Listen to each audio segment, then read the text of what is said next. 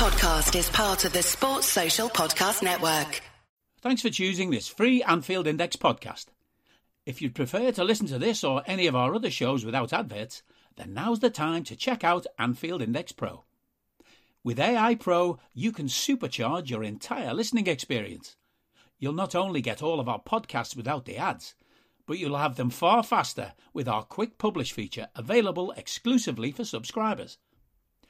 AI Pro also puts you in the heart of our sound studio with an option to listen to many of our shows live and interact with the podcasters in real time as the shows are recording. Upgrading couldn't be easier. AI Pro is available on all popular podcast platforms, and we have our own apps for Apple and Android. Just head on over to AnfieldIndexPro.com and get started today. Hello, everybody, and welcome to the latest Anfield Index Under Pressure podcast, the last AIUP league game until after Christmas. Can you believe it? Um, but my name's Dan Kennett, and it's a two man pod this week. We've we've had to rejig this twice already, but it's the good news is it's just me and having a nice cozy chat with the hardest working man in sports science, Mr. Simon Brundish. Evening, Si. Evening, Darth. Yeah, life is life is very busy, and it's just the way I like it. Excellent. You know, you don't like. You're just the kind of guy who does not like being idle. No, there's there's a very real um, there's a thing going on in in uh, sports science now amongst strength and conditioning coaches across the world. There's a bunch of them that that are basically retired from actually doing the coaching and have set up um, little practices of um, burnouts like consultants and and oh. here you have to periodize your your career and all that kind of stuff. I'm oh. like, dude, I like my job. I I I I'm fulfilled by it. I don't need to sleep more. hey, um, before we start, I just do want to thank once again all our regular listeners for downloading this because it's very topical as as we as we record this. Um, a certain Piers Morgan is interviewing a certain Cristiano Ronaldo on Talk TV, and just a regular reminder that thank you for making the show have a bigger audience than Piers Morgan on Talk TV. So thank you for everybody, and we hope you enjoy this one as well. So continue to give us your feedback. But uh, yes, AA under pressure, more popular than Piers Morgan. Right. Now, without further ado, Si, let's talk about um, the Carabao Cup very, very quickly. Um, do we're through? Yay! I think. I mean, I guess your only concern for the game was the selection, right? Yeah, um, uh, well, I even even I didn't like a couple of them, but um, okay. If if Klopp uses it entirely as a training match for kids and to mitigate load of players, I'm absolutely fine with. Um, I'm not the draw really pissed me off because that was basically the one inevitable that will change selection. Um, not winning. I mean, not winning in normal time. No, going who we've got in this next. Oh, round. City. Oh, yeah. yeah, getting City next Sorry, round. Yeah. it changes the selection, and yeah. that, and and apart from that, like I'm fine with it. And even then, if if we play, if we use it as a training game, as a warm up game, and and I'm I'm fine with that. Like Thursday, the 22nd of December. Madness. With a game on Boxing Day as well, back on Boxing Day. Yep, uh, and the World Cup final is on Sunday, the eighteenth of December. Who do you? Who do you? Let's get this out of the way. Who do you reckon is going to win? Who do you reckon is going to be last four? Oh, in the Carabao? No, in the World Cup. Oh, oh God, I I really don't know. Brazil, France, um, and then I pass. What do you reckon? Oh, I, I really, I don't even I don't I don't even know who's in which half of which draw or anything like that. And I used to I, I used to love it. See, it. what we'll do is we'll ask Guy, we'll ask producer Guy to put his in the chat, and, and, then in the chat, and then we'll just read out Guy's numbers instead. Guy's predictions for the last four. I, I, I, how many of our lad? Really, the thing I'm talking about is is I might actually get a fatigue index with a couple of uh, uh, Premier League coaches in, um, and how many of our lads are going to be late in the competition compared to how many of City's lads are going to yeah. be late on in the competition. That'd be interesting. Um, apparently, we are going to Dubai. Yes, so yeah, yeah, yeah. So we're going to have a training camp. We're going to have a one weather training camp in Dubai, which Klopp loves anyway, as we all know. Um, and, loves it. Yeah, he does love it, doesn't he? Um, and um, so players, as and when they get knocked out of the tournament, can go to the warm weather camp. Yeah. and we Makes we've sense. arranged and we've arranged some friendlies. Um, Three Lyon, friendlies. Lyon, Uh, Milan. Milan, Lyon, and not Arsenal though. Apparently, we're not going to play Arsenal in that game. Right. So, Guy, Guy's predictions are Arsenal, versus, Argentina versus Portugal final, England, Brazil third, fourth place playoff. There you go. Okay, from- makes sense. from- Yeah, I'm just looking. I'm just looking at the the groups now. France. Right. Let's. We can. You know. There's good. There's, there's David. What else to talk about? We might as well Yeah, talk about. so let's talk. Let's talk quickly about um Caoimhin Kelleher, though. Si. The- How the- good is Kev? Yeah. He, I mean, he he seems to be the greatest of all penalty shooter penalty savers. Apart, like Ali has got a phenomenal penalty saving record. yeah. Um, and uh, Jurgen called him the blonde Ali. Yeah. As penalties go, he seems to do all right, doesn't he? And he's not even one of those guys that's happen. He happens to have gone the right way, and the ball's hit him. He's actually making saves, like adjusting his hand position Oh, the and third full one. extension, making saves. the third save was unbelievable, wasn't it? it Really was, wasn't it? That was a top, top, top, top, top save. Um, but yeah, he's um, he's he's a, he's a he's a he's a really really good backup goalkeeper, isn't he? And um, yeah, I mean, it, if we could, my only concern say is can we can we keep him at the club until Al- Ali finally leaves? Because that's the risk, isn't it? Because you know he, he is he is a for number two, he is as good as he's going to get in that role. Yeah. My my feeling is you pay him you pay him off, send him out on loan for a year to a bigger club. Right. And then say, you know, you know, you're still going to have, you're still like going to have seven, you're still going to have seven years first choice Liverpool. Yeah, yeah, they did, they did, they did. Yeah, that would be my thing. Go and get an experience as a first choice, and with um, and like you're already planning ascension, so to Yeah, top spot, and it it makes sense rather than being a reserve goal. yeah. You could do, um, you could give him to a like a, a promoted Premier League team next year or something. Say play I, I would give him to a top four team. I'm telling you, but in a different country. In a different country. Oh, in a different country, yeah, Yeah, yeah, yeah. You wouldn't do it in the Premier League, but like his boss. And just a little insight after the game. Well, next it was actually two days later because Derby got home at quarter past three in the morning, um, which is a little insight that's- my seems- world of going. That seems games. rather late. Oh god, traffic's horrendous.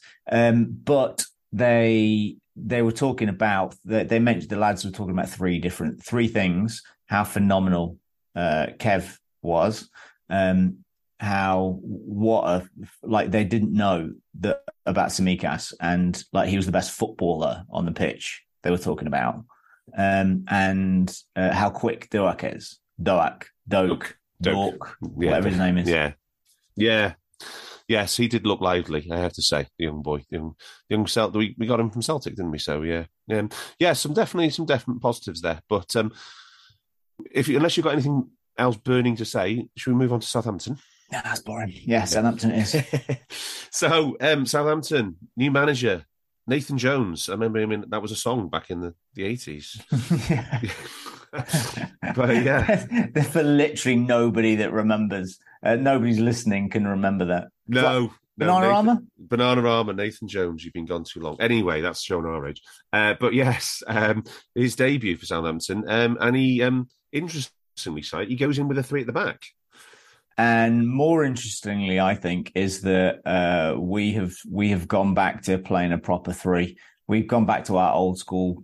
This is the rever- re- rehearsed stuff we've talked about four three three, and Yeah. and you Everyone- were, yeah. were the biggest. Um, probably the you were the one that was most critical of any opposition playing three at the back against us. Yes. kind of and it and it kind of it was a it it, it would fulfill that prediction didn't it? it it kind of manifested in this game that stuff that we used to be brilliant at and it kind of looked like it in this game i thought they got a little bit caught out their fullbacks of of who they're supposed to pick up at which time and that Mm. kind of stuff so uh, it was it was pleasing on the eye Yes.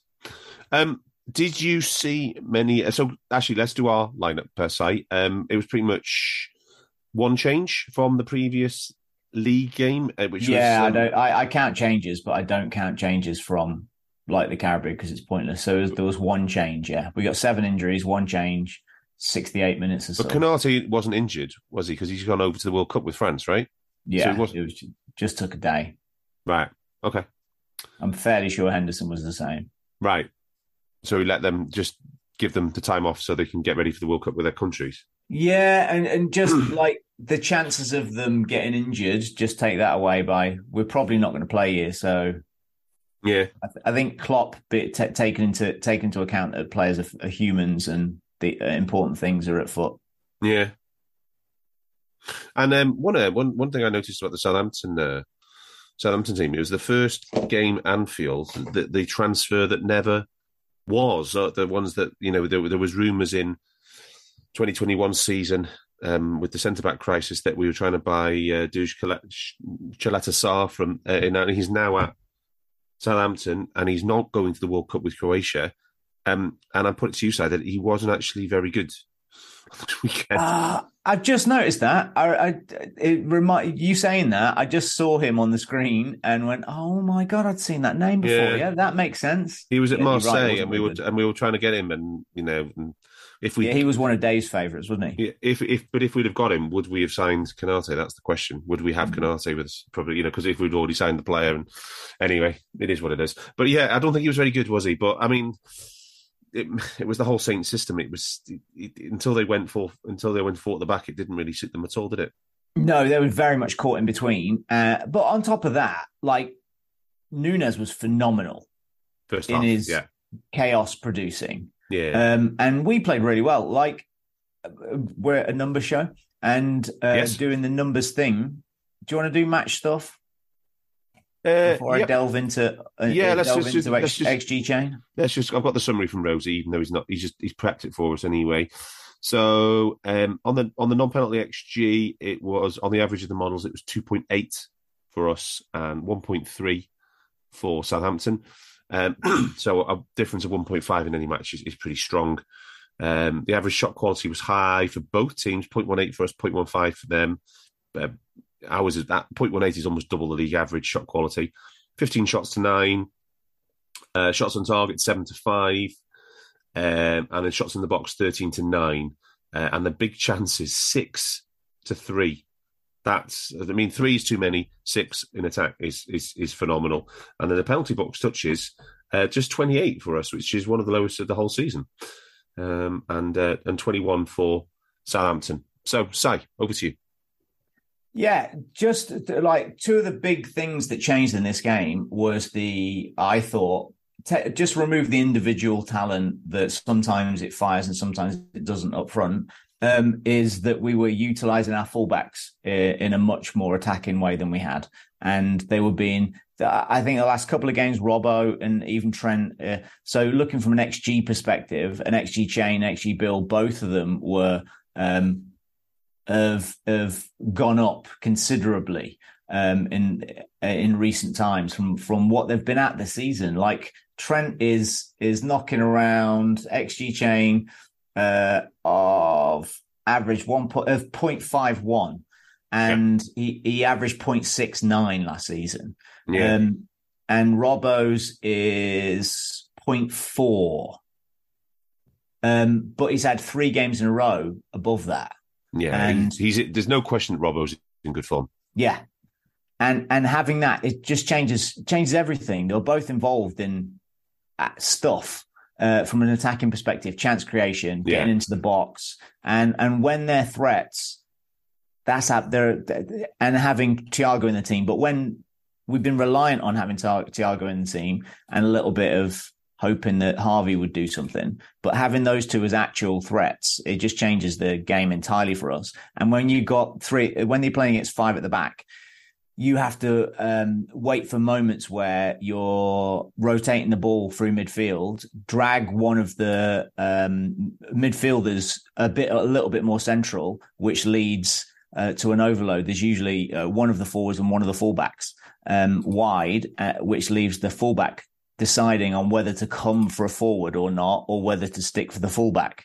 And then we were just we were waiting for that moment, and then we were slipping the ball in.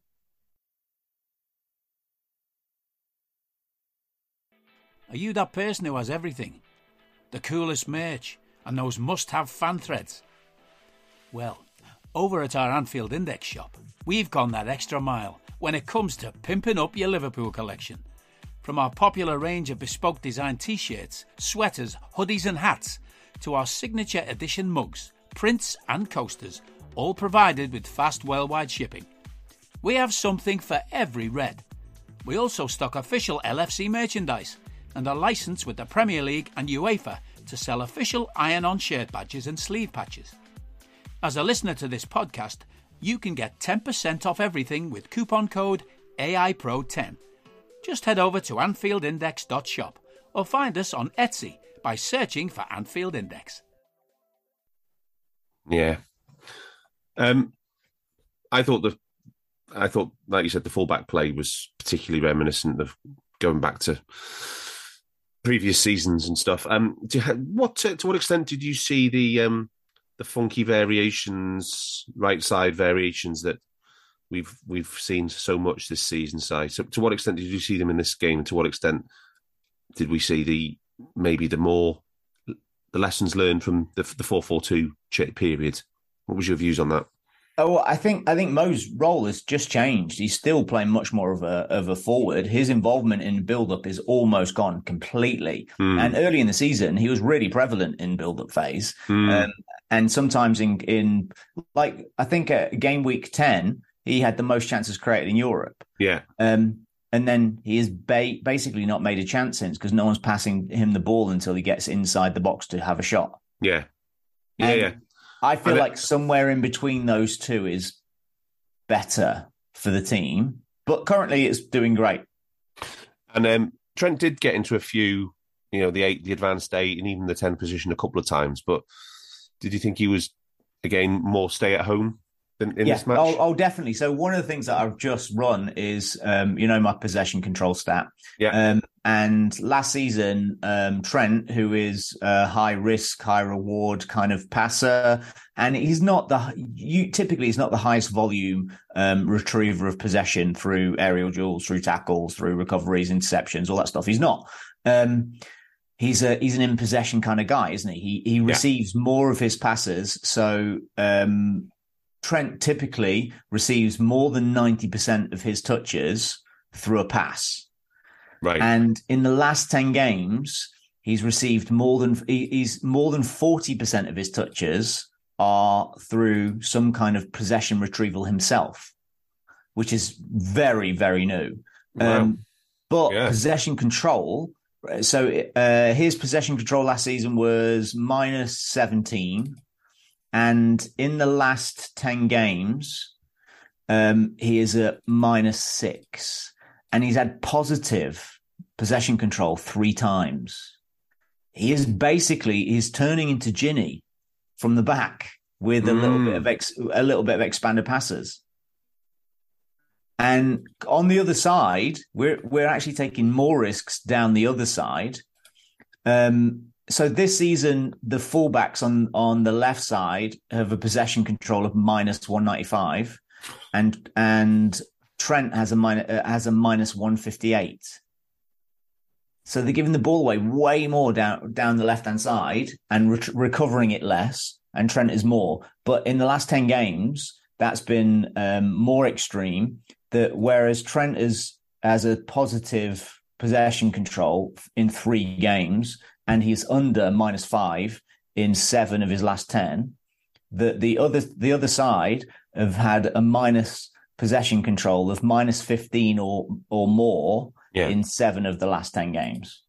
So okay. that's a lot of words, but um, I think we're giving a lot more risk down that side, and Trent is being a lot more safe. Yes, because if you've got if you think of them as units, you've got Thiago in front, who has the best possession control in the team.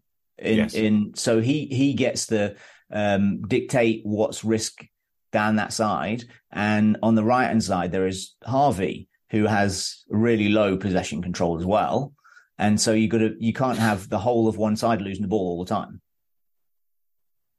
Yeah, yeah, nice. Um, now, one thing I did want to talk about um, in terms of the funky variations. We, we, we spent so much this time this season talking about Harvey Elliott, uh, and I've shared a couple of um, images with you in in the uh, in the in the chat site. Um, Elliott for this game, and then also this is well, this is on the pressing data. uh, collected by Gags, by the way, in this match. Uh, and then also on Elliott for the season. I'll be putting these out from the account and also in the um, the Discord and the pressure group as well afterwards as well. And I think the penny the penny is dropped in terms of Elliott's off ball work at least um, because he is he he's playing much more uh, tighter to the touchline and deeper uh, in you know towards our goal um, than before. When you know when he was at the right eight before the four four two changes, he was he was almost he was very aggressive, very high, um, often a lot in field as well. Um, but since since that Rangers game, which is um, I think it's I think it's eleven matches now, something like that, twelve matches. Um, yeah, he's very very tight. There's very little out. If you if you think between the um, the, uh, the the right edge of the penalty box and the right touch line, ninety five percent, ninety percent of all Harvey's presses are in that that that strip of the pitch outside the perimeter of the penalty box. Um, and there's very little past the opposition D. So whereas previously there was a lot infield, you know, round the opposition box, even inside the opposition penalty box. And I, I think um, side that it just looks to me that that's a nice visually way, visual way of showing how Elliott has been instructed to maybe not be so kamikaze with his, um, you know, it's just his, you know, focusing on attack at the expense of defence. And over the season, he definitely is showing a more defensive side to his game. Makes yeah? makes a ton of sense, and I actually think that I think both the things we've just talked about are aren't a coincidence. Yeah, I think one leads to the other. Yeah. So Harvey's having to chase less because and, Mo, and Mo's role less. as well. The other was the other thing. They're yeah. all interlinked. Yeah, yeah, yeah, yeah, exactly. So so it it just goes to um, we have more control in and out of possession, and we're making starting to make more smart choices. Yeah. So yeah. teamwork's working. It's getting better for sure. It looks like it as well, doesn't it? From not just from a statistical perspective, it looks like it's starting to work a little bit. We're still giving up too many big chances. Oh yeah, for sure, for sure. Um, but we do have the world's greatest ever goalkeeper, which you'll come on to. thank, thank goodness. Um, so, uh, Darwin Nunez. um, I'm going to say, put it to you that it was his best 45 minutes in a in a Liverpool shirt, first half. Yeah, I'd say I I've only watched it in retrospect, so I knew what had happened before I saw it for the first yeah. time. But for sure, like to start the game, to be fair, we got a free kick, we got a set piece goal, um, yes. which had yeah. which had a little bit of luck in our favour. Yep. Um, and it gets us underway, and then it, it creates it, it creates a little bit of nerves in their ranks and it allowed a little bit of chaos for the master of chaos. Just on, just on the set plays, by the way, um, did you know that we don't have the most shots from set plays in the Premier League this season? Seriously, we have the second. Do you want to have a guess who's got more? Mm, Arsenal. No, Newcastle. Oh, I knew that. I didn't know that. Yeah, Newcastle seventy-eight shots from set plays. Uh, we've got sixty-nine. Then it's City with fifty-nine. I meant I meant to look it up earlier because I just uh, infuriated by 50p head. Um, I, what um, uh, like what percentage? I would wonder where we rank the difference we rank in shots on target as opposed to just shots. Yeah, um, and if you want to measure corners, right, the actual delivery from a corner to getting a shot away, so a corner conversion, right um, Fulham convert with 30, 30, their top, believe it or not, 35.8% of the corners are converted. Um, Newcastle are second. That's going to go down soon. Yeah. Newcastle, um, 34.3, they're second. And then we're third in the league with level with Brentford, 32.4%. So we uh, connect. We, we do, we do get 80, a lot of shots from it, don't we? We connect with a third of our corners with the delivery. Crazy. Yeah what one of the huge thing factors in this game um, is that that we had with our first eight shots, we hit the target with seven. Yeah, and that's that's just massive. Early in the season, we were missing with the first ten shots. Yeah. Um, should we talk about the Southampton equaliser quickly before we talk about Darwin? Um, I mean, as harsh as it sounds, um, it's a mistake, isn't it, from Ali? He came and then he just yeah he could he could realized he couldn't get there and and then he was stranded. Yeah. Maybe I think it's harsh. I think I think Ward is absolutely brilliant, He is and brilliant. it was a beautiful fizzed in free Yeah. kick. I think that Bobby had a little bit of luck for the goal. It was great that he got a header off, but the keeper should have thrown his hat on it. And then Bobby gave away the free kick, and then Bobby let his man run, and Yeah. who scored from it. Like if you have to pick on the best goalie in the world for not being the best goalie in the world for one second, maybe. I honestly didn't see it as a mistake. I Okay. he should have. He should never have been unmarked. And Bobby, Bobby was hugging him at one point, and then he stood outside the box and watched him run into it. Yeah. and and it looked. I thought from there. Um, when we saw the uh, clips of the goal, which because I hadn't seen, obviously, I, I came back and saw them at halftime, just the highlights of the goal. I thought it was Virgil's man because Virgil was near him, but he wasn't at all. Bobby was literally had two hands around him. It was Bobby's man, and he just he stood and actually stepped up outside the box, and then Che Adams just jogged into the box and got the header off. Yeah. So that would that would be the defensive mistake in that. But I get what you're saying. Like from a from a if if you looked at where the ball got headed, that you'd expect the keeper to come for that. But it's really hard when the ball is fate is yeah. is The, the the delivery was top quality. To be yeah fair, yeah yeah. yes. When it's whizzed in towards the goalkeeper that way, it's Yeah. really hard for the go- goalie to judge. Like you will But- often hear because you like baseball as well Yeah, um, that the hardest ball to catch from an outfielder is one that's hit hit directly at them. right. Because it will have movement on it. Yeah, Oh, not just that; it's just that it's really hard to see depth perception. right. So when it's up in the air or it's to the side, one way or the other, you've got like a 3D uh, perception of where it's going to land. Okay. But when it's at you, it's really, really hard to judge how fast it's coming. Oh, okay. It's interesting. Um, so they get back in the game one one. Um, but like you said, then pretty much for the rest of the half, we play some pretty nice stuff. Um, and one thing that um I thought was particularly encouraging, looking at the numbers, is that um Darwin Nunez was actually the second top presser in the team. I mean, we didn't who, who had that pegged after his first three or four appearances. Say you just basically remember you used to talk about his egregious jogging, and, and, uh, but now here he is. He's the second highest presser in the team. Maybe Um, got fitter. Yeah, maybe he's got fitter. Maybe, maybe I know. I just thought, you know, we, the last game we took, last pod we talked about, um, you know, it's his best game as part of the system, as part of the four three three, and I thought this was better again. This this half was better again as part of a four three three. Yeah. I mean, the, the ball he puts in for Salah for that for the for the Salah big chance that was a phenomenal ball in. It was unbelievable, but also he's making. I I know you loved how he was moving in the game. Yeah. Um, before you talked about his movement, right? Yeah. And and I thought he was fast, and I thought he made some bad runs. Um, but they're definitely coming. in. He's he's making uh, runs that uh, align with our system now. So the other the other boys know where he's going to go because he's running where you'd expect. And uh, to be honest, he's running where you'd expect Mane to run. Mm. Mm.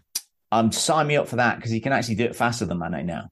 Oh, sure. I mean, there was. Did you see that? Um, did you see it for the? I think it was for the Firmino big chance. Um, he, he was basically about ten yards outside RD, and he overtook the whole. You know, about fifteen players. It's the pace of him when he starts moving is just unreal. It really, and it's not even just that, right? Because you'd expect a big, tall lad Yeah, that is fast to be to be the fastest in the team, to to be at his best over uh, over thirty meters, beyond thirty meters. So in a big full pitch transition, the fast lad Virgil is going to catch you, yeah, right? But I think a better example is uh, in his second goal, where Mo would have almost was was questioning whether to rip his throat out or not. yeah. They were queuing up to it. They were they were basically queuing up to score, weren't they? Yeah, yeah. Oh, yeah. But he was outside the box, and so he was he was about ten yards behind, deeper than Mo when Robbo made connection to the ball, and he was ahead of him.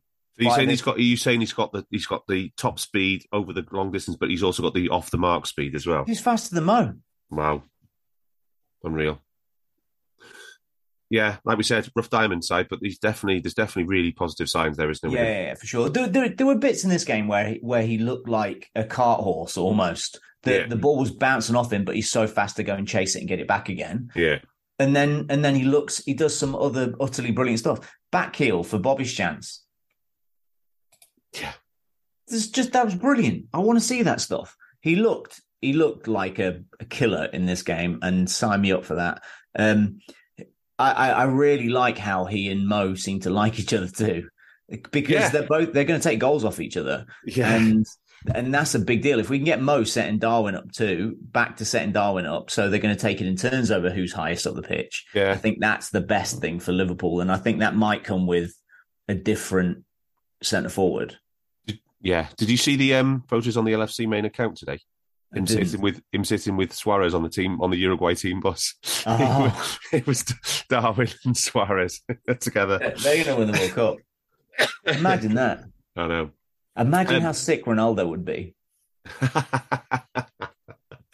I love sign me up for that. I um did now I've already put it out from the from the under under pressure Twitter account, but did you see the uh the latest instalment of the Darwin Nunez performance tracker? Uh, I've not. I've barely seen the internet today. no, this was um, I put it out a few days ago anyway.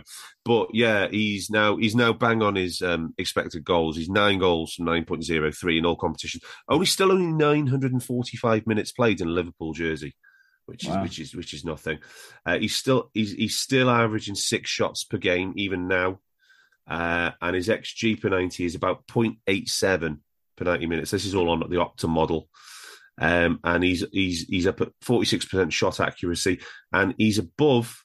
He's just over about fourteen point eight percent shot conversion now.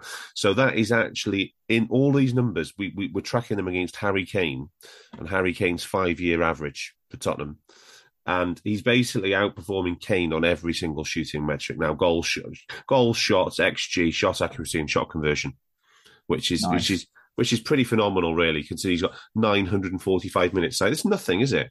Yeah, it's nothing. But it also is. That's the difference. Is it is nothing. That Harry Kane's done it for five years. Yeah, true. Uh, We're projecting on this. Who was the the uh, Spanish fella that played for Dortmund that had ten goals in the first three weeks, and then I don't. Nobody remembers his name anymore. Alcazar, Alcar- Alcaraz. Yeah. Alcaraz. I don't know. Yeah. Yeah, it's, it's guy Yeah. will know. But yeah, he, he went to Dortmund. He scored. Uh, I think he Alcacer. scored with his first eleven shots. Pa- Paco Alcacer. Yeah, there you go. Yeah. So, like, I'm not suggesting he's that at all. Um, but but extrapolating on 900 minutes is Yeah. is probably not appropriate for an, an analyst. Though I think he might actually get better than that. Yeah. Yeah, because the team has been for a very rough. And he, he doesn't Yeah. he doesn't look controlled in the way you'd expect. He doesn't look in form. He looks chaotic, and I think he's going to calm down. And if he calms down, you would expect him to improve. Yeah. Yeah. Two point. He got he he improved. Well, in this game, uh, he's had three games where his xG, his post shot xG is lower than his xG. Yeah. And in this game, is this game his post shot was two point two two from Yeah. one point one four. Yeah. He's If actually he improves, if he improves his post shot, that's all you can ask from for a forward. Yeah, exactly, and he's he's actually two goals under his post shot xG, um, which um, because it, and his his post shot xG is eleven of the season is eleven point three, and his xG is nine, uh, and which means that the keepers have made some pretty damn good saves against them as well, which we know Yeah. because we've watched the games. Um, yeah, and they're going to stop making those at some point. Yeah. Um, In- Uh, this in this game, we had like uh, six big. We had six, Six. big chances, four big chances created. Uh, Mo had a phenomenal save from a great big chance from the Nunez. Nunez created two big chances, had three big chances himself. yeah, Bobby missed a big chance. Mo missed two big chances. One of which I'm not convinced about, but as a big chance. But uh, but the one Darwin, we talked about it in the chat.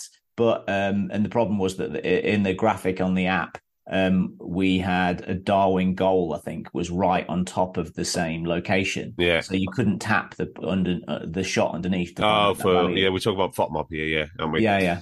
So um, I um, I've got an I have got an answer for you because I've uh, I remembered the conversation I had with Opta at the start of the season about their new model. I was messaging Peter McKeever at Opta, Oh yeah. and um, so Opta Opta's now Opta's remember Opta have taken over um, FBref um, as a data provider. And all the data for for for, uh, for FBref plus FOTMob plus Fantasy Football Scout um, plus most other apps like um, SofaScore all comes from Opta, and their the new XG model is all based off tracking data, which is basically cameras, fixed cameras around the ground.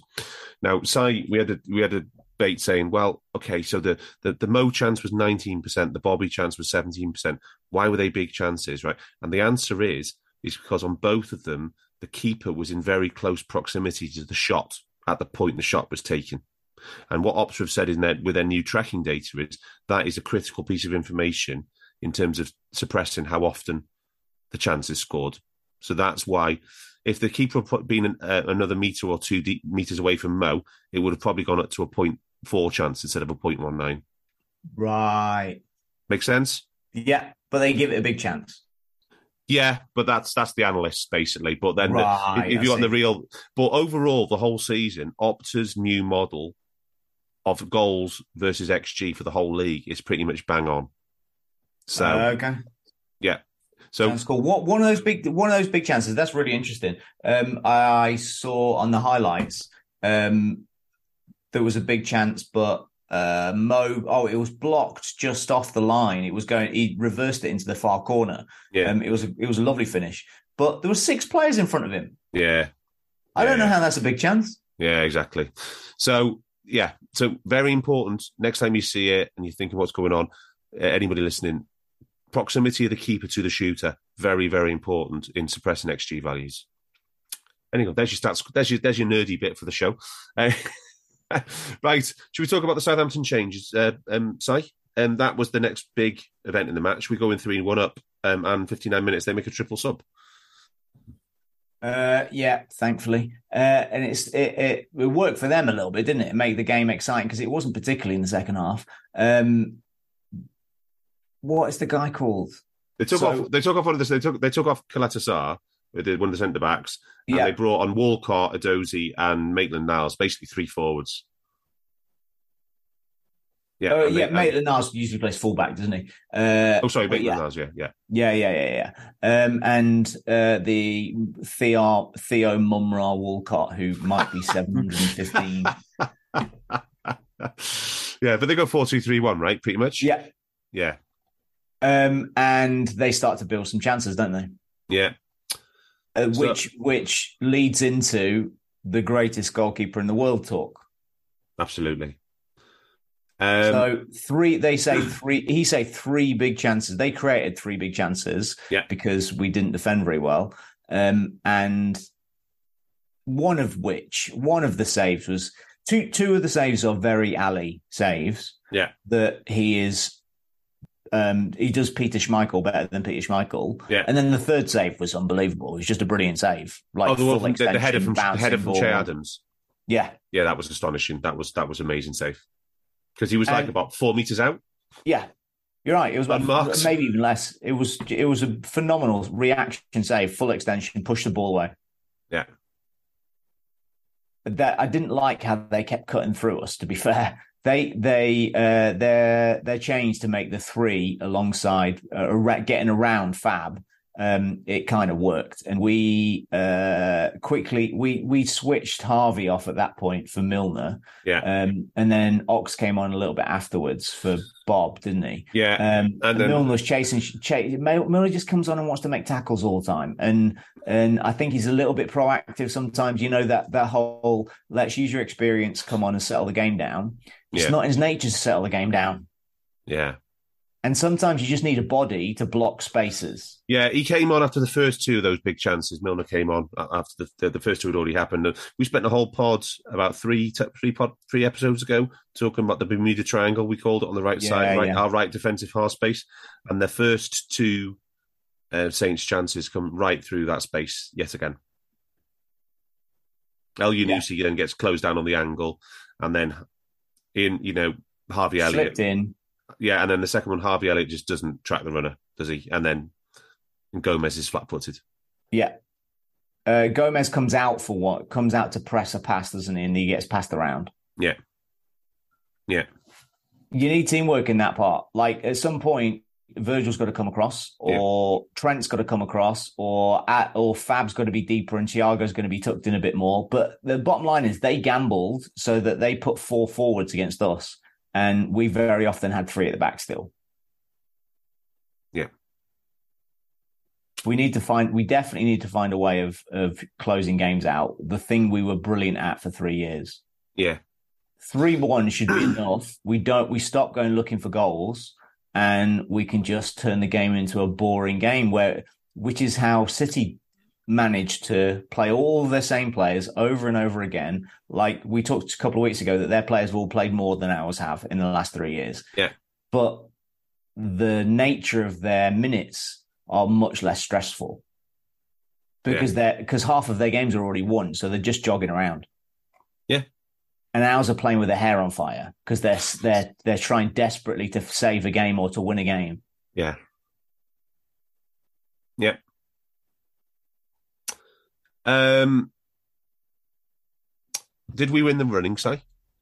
Uh, we it was 106.2 to 106.5 That's total distance, yeah. Yeah. And have you got total distance, and uh, we were 860 and 790 high speed. So we were just slightly higher than them with high speed running, but it's not very high. Yeah, still low, and it'll that'll fit in quite in the middle of all those numbers we gave you a few weeks back when we when we talked about our decline versus our peak. I should probably make a little blog about that or something. So whatever. I'm sure Eddie so- would be delighted if you could do something for AnfieldIndex.com. Yeah, just so we've got it on like it- Yeah. as a point of reference. Yeah, absolutely. It's always good to get out there, definitely. Um, so one thing I, I looked at, we'll leave Ali to the end because we'll, you know, he's, he's probably going to go and win the World Cup now, isn't he, with Brazil as well. Uh, oh, by the way, what did you think of not non-stats question? What did you think of clean shaven Ali? He's a handsome bastard, isn't he? He is a handsome bastard. He has everything, doesn't he? I know. But he loves God, so Yeah. no, he's not having that much fun. I don't know. He seems very happy with his family. Anyway, right. Um, I looked at. Uh, there was a question on the Under Pressure Discord group. Can't remember who from about do our performance metrics mirror the drop off in physical metrics? You know, because it's visible. We can see the drop off of the team after, you know, in terms of the energy of the team. Uh, and um, yes, and the answer is emphatically yes. There is a massive difference between our uh, performance data first half versus second half. So I have some numbers. I will post these in the chat as well. Um, we are. Did you see these side by the way when I shared them the other day? You did, yeah, I did. Yeah, they're pretty stark, aren't they? They are. So the attack. Wait, can I Um, just can I just add from a performance perspective? We we um, it's very common to have uh, an eight between an eight and a fifteen percent uh, uh, physical performance drop between uh, first half and second half numbers, and um, yeah, eight, between eight and fifteen. And this season we've got twenty two. Ooh. Ooh. So twenty. That's that's the distance sprints, high speed. Yeah. Uh, that's high speed sprints. I Yeah. didn't look at the distance between. Yeah, That's that's quite a big drop. Yeah, there's a big drop. So we're much we we're running a lot more in the first half, but still not as much as we had been over the previous five years. But the second half is almost half a second half. So Yikes. so if I, I uh, without looking at this, spec- we're talking specifics. But if we if we did 110 sprints in the second half, we're around 63. Hello, I'm here to annoy you. I'm here to annoy you into listening to more of me and more of others on EPL Index. We don't just have the Anfield Index stuff, we've got EPL Index as well, which covers the entirety of the Premier League. And we have three podcasts and a whole bunch of really good writing on EPLindex.com.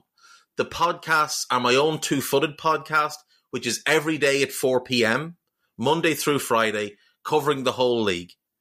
We have a Tad Predictable, hosted by Tadiwa. You know Tadiwa, he does Anfield Index.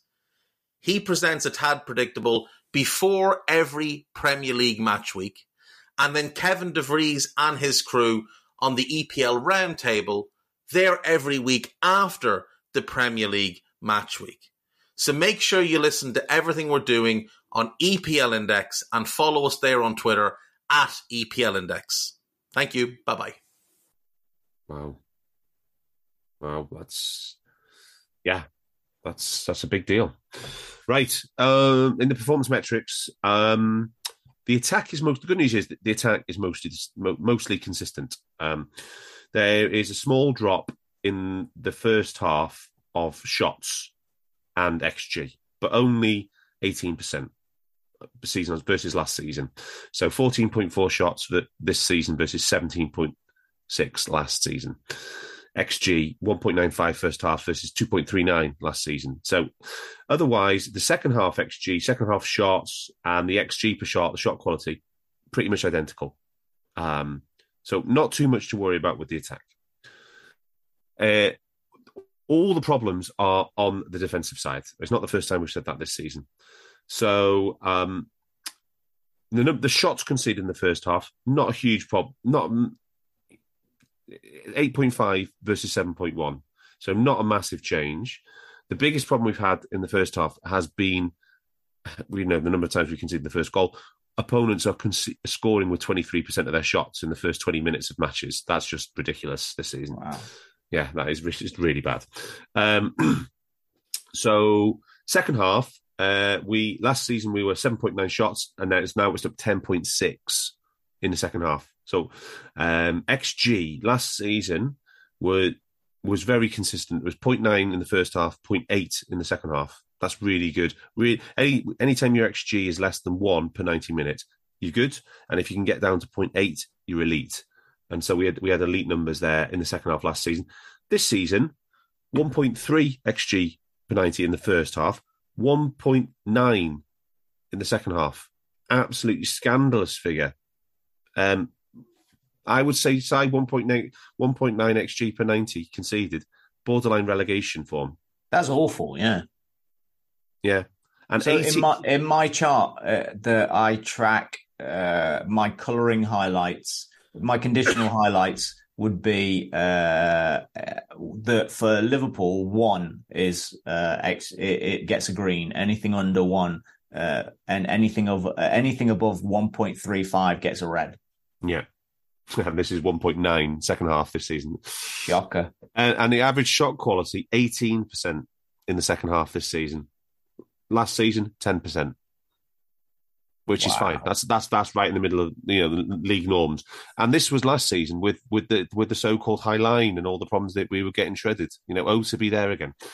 But yeah, and yeah.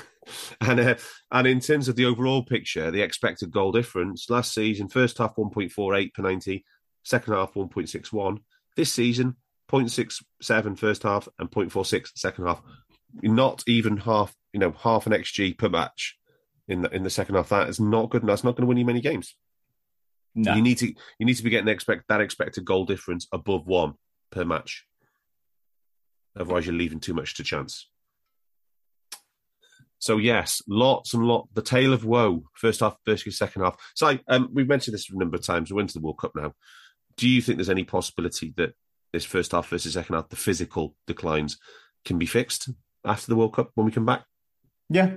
Well, I, I think we've got four weeks of training basically, so uh, I don't know what they're doing from a rest. I think might there might some a couple of them might have a week off or something to recover from some whatever bumps. But there's going to be at least 14, 15 got. players there, right? Plus the kids. Yeah, yeah, yeah, yeah, yeah. Um, and so yeah, the idea the idea would be to come back fresh and peaking for the second half of the season. Yeah. So throw away the strategies that they've had for the first. This is new. Let's go fresh. Yeah. Can I can I just while you're talking first and second half, right? For, um, the last season, um, the we gave up 16.8 xg in the second half of games in the whole in the season. Whole se- yeah. In the whole season, and this season we've given up 15.4 Fucking already. Hell. Fucking hell. It's so bad. That is astonishing. we, we have awful. We we've we played what 35 percent of the season. Yeah, shocking. At thirty five percent of the season, we've and we've already given up eighty eight percent of the xG against. Right. Um, we fixed it. Second so, half. Let's finish on a high. this is all about second halves. Let's finish on a high. Uh, the holy goalie, Alisson Becker, AB1. Um, do you, say tribute time? Um, he, he's, you. I think you said that he was the the best goalkeeper you've ever seen. Yeah, I, Not I- even the, not even I- the best Liverpool goalkeeper now. Well, right. So I've been I, I've been down this this rabbit hole with people on Twitter and and coaches in real life. Um, that whatever goal you're watching now, they are better than Southall in 1986. Yeah, That they just jump higher, jump faster, get back off the floor faster, kick the ball harder, have better reflexes than just from a physiological standpoint. That you can talk about talent, take Dalglish out of 1978 and give him give him 15 years of strength and conditioning that he would have had if he was a player now. That's a completely different debate. But I, I didn't see um, Southall or Shilton or Pat Jennings at, Ray at Clemence. having had 20 yeah Ray Clemence having had 20 years of good S&C and eating right and sleeping well. So- so that debate is off off the counterpoint though. One quick counterpoint is though is that Ray Clemence didn't even wear goalie gloves. They hadn't even they hadn't even started coming into fashion when he started. He was in goal for Liverpool, and also players could they would be absolutely twatted. on high balls Sure. and in the penalty area, there were Yeah, the, the amount of different game. fouls that the amount of fouls they had to endure and suffer, the amount of physical, yeah, that's But a lot they higher than it is also. They also had a ball that traveled slower. True. They they their conditions for them were harder, but they had a ball that traveled slower. They could pick the ball up and waste tw- like 28 minutes out of a game because they picked the ball up and put it back down again. Um, but I'm Yeah, just talking. true. I'm purely talking about their ability from the middle of the goal to Yeah. defend the posts. Oh yeah, the the reach, yeah, and the athleticism, yes, yeah, absolutely, yeah.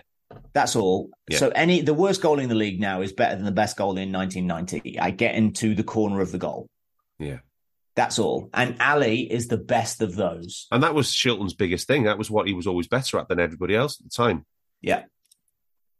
Yeah. Uh, so uh, what what I see in Ali is he the the best I'd ever seen at coming out and nullifying one on ones. Um, I thought Schmeichel like redefined how people did that. The starfish. Yeah, the starfish. Uh, But he was so aggressive at doing it. He would come early and he was and Yeah. he would stay big longer than anybody else. Yeah.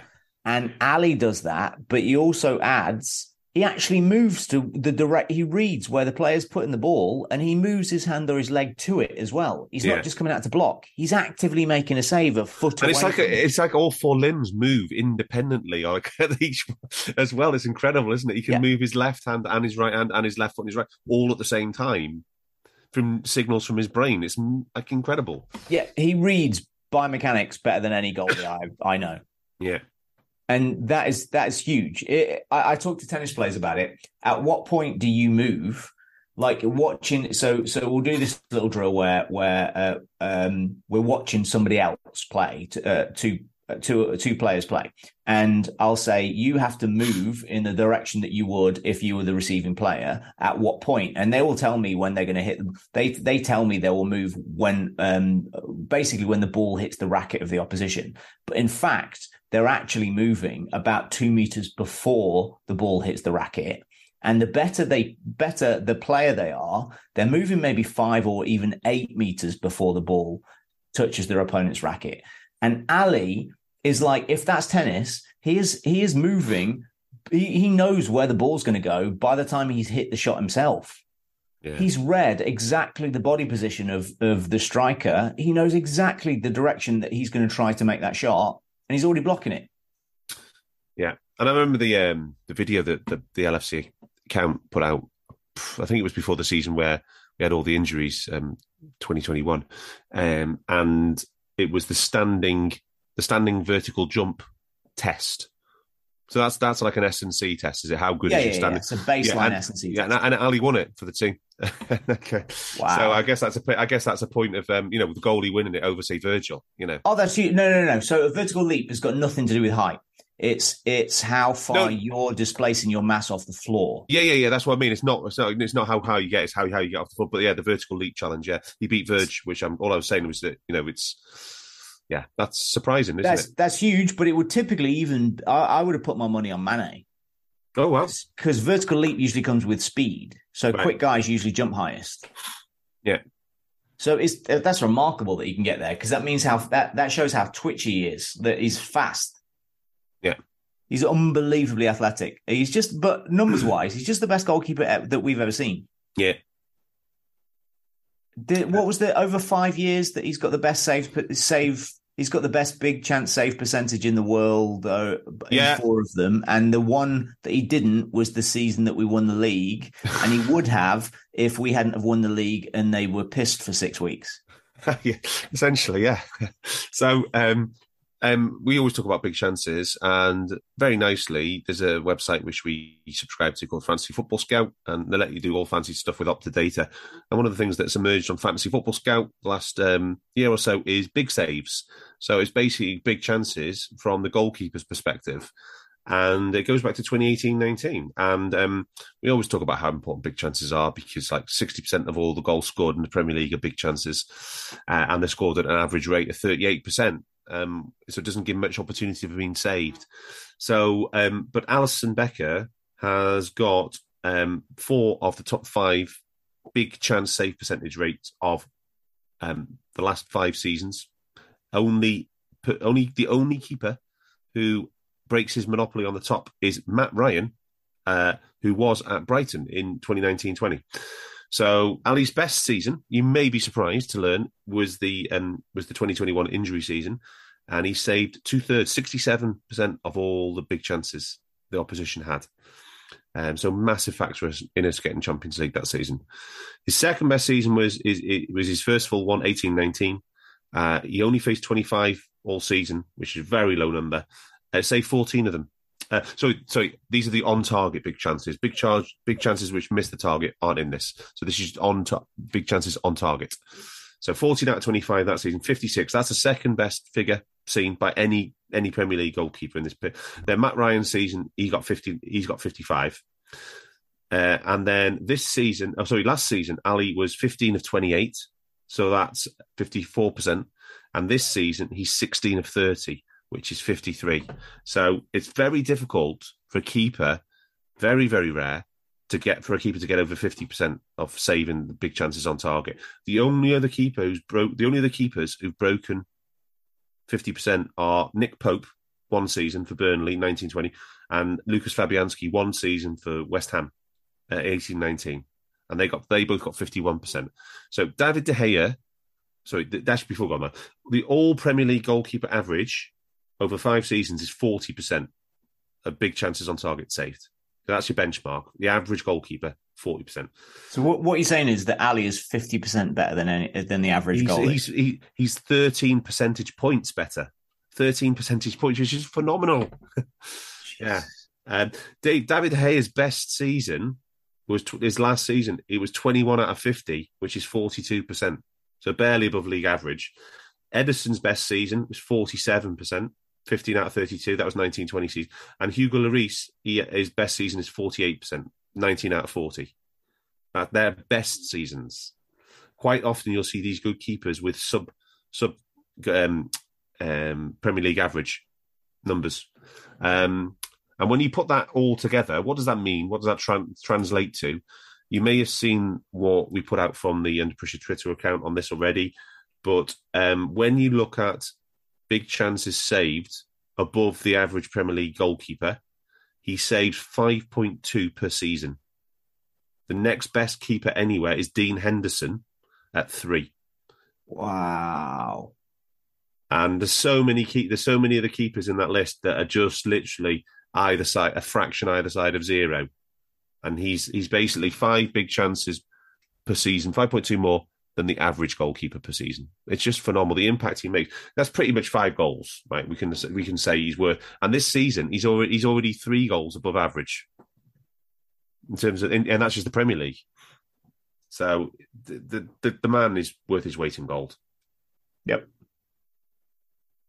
I saw a shout somebody from somebody saying that right now would he be the Premier? You could argue in terms of data analytics, he's the Premier League's player of the season so far. I'm not sure he's going to get that title away from Haaland, but you could certainly make a damn good case for him, couldn't you? I, I think he's the, I think he's the most valuable player this year. I think he's he's made the biggest difference to points. Yeah. Yeah. Hopefully, for the rest of the season, he doesn't bear that responsibility. Well, hopefully he barely has to save any big chances after this point. Yeah, when we really crack down and tighten up, say. Would be phenomenal, wouldn't it? Uh, incidentally, how good was Thiago in this game? I don't know. How good was Thiago in this game, say? Like, uh, he just. I don't know if stats even do him justice, really, because. or just some unbelievable passes. He had five unbelievable passes all preceded by that phenomenal shimmy thing that he does where he sends sends the lad out for a paper and then it's and then like he just pings there was one moment where where um he he played a pass got it back and uh, won it back and as he as he won it back he played a reverse 50 yard pass in behind to, to, to I don't know how he even saw Salah yeah was he top for possession control again, as always? Uh, he is always top for possession control, but he didn't have a, a, positive possession control in this game for only the second time this season. He was well, minus one. That's interesting. Um, we, we did, one of the other things in this game is which is which is weird is that we keep losing duels. Mm. Do you not find like that's unLiverpool like?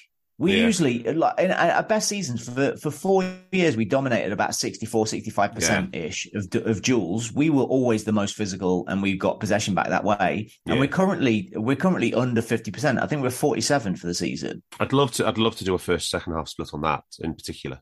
Yeah, really that makes sense. Yeah.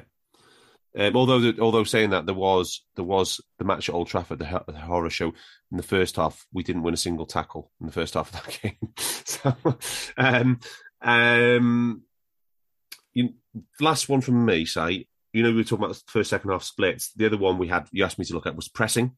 Yeah, and there is again in terms of the volume, there's a thirteen percent reduction in pressing volume. Second half, um, we're looking at seventy two presses. Um, per second half and 83 in the first half. So 13% reduction there. And also, perhaps more interestingly, a 14% reduction in the amount of presses in chains. So right, that makes a ton of sense, doesn't it? It so, aligns with the physical data. Yeah, 51% in chains in the second half, uh, 59% in chains in the first half.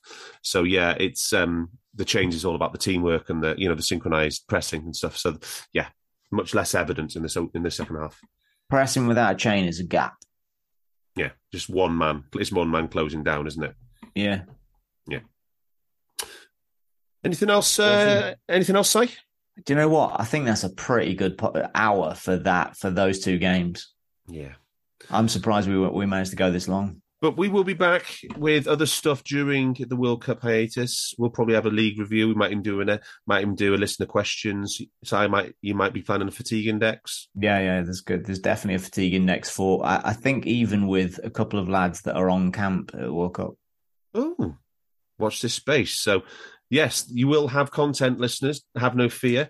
Um, no rest for the wicked here. Um, but until next time, thank you, Si. My thank- pleasure. Thanks, Darth. And thanks everybody once again for making us a bigger audience than Piers Morgan Talk TV. We hope you enjoyed listening to this Anfield Index show. Please be sure to subscribe to our channel so future podcasts find their way to your device automatically. There's nothing quite like fan engagement, and we'd love to know what you think of anything discussed on this show. The best way to get in touch is over on our free Discord community where both podcasters and listeners debate the hottest LFC topics 24 7.